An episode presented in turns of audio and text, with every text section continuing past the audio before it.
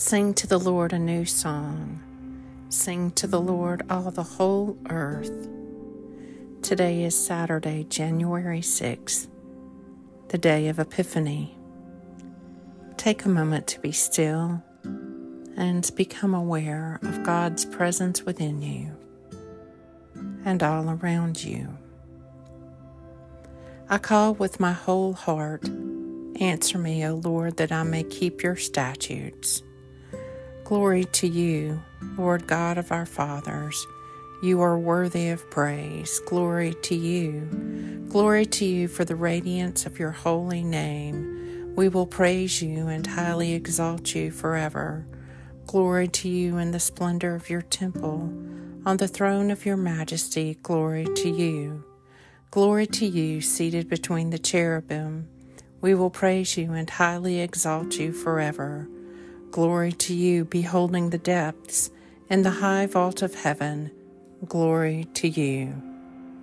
Glory to you, Father, Son, and Holy Spirit. We will praise you and highly exalt you forever.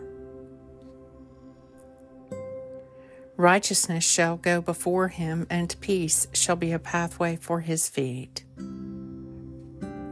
A reading from the Gospel of John.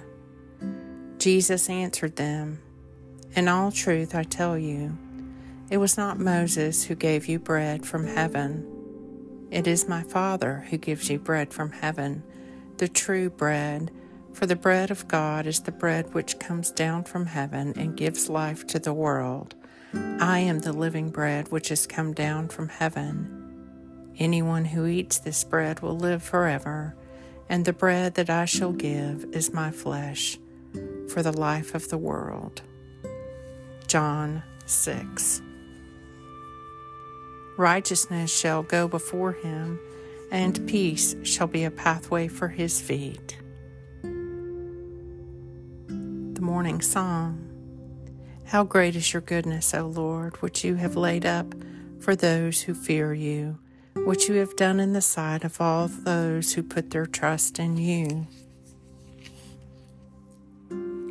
You hide them in the covert of your presence from those who slander them. You keep them in the shelter from the strife of tongues.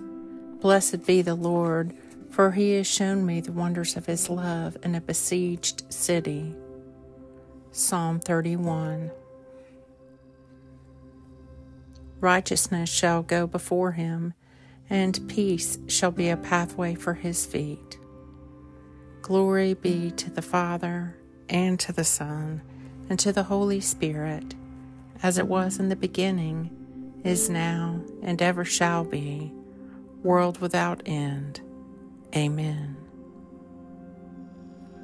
Lord God, Almighty and everlasting Father, you have brought me in safety to this new day.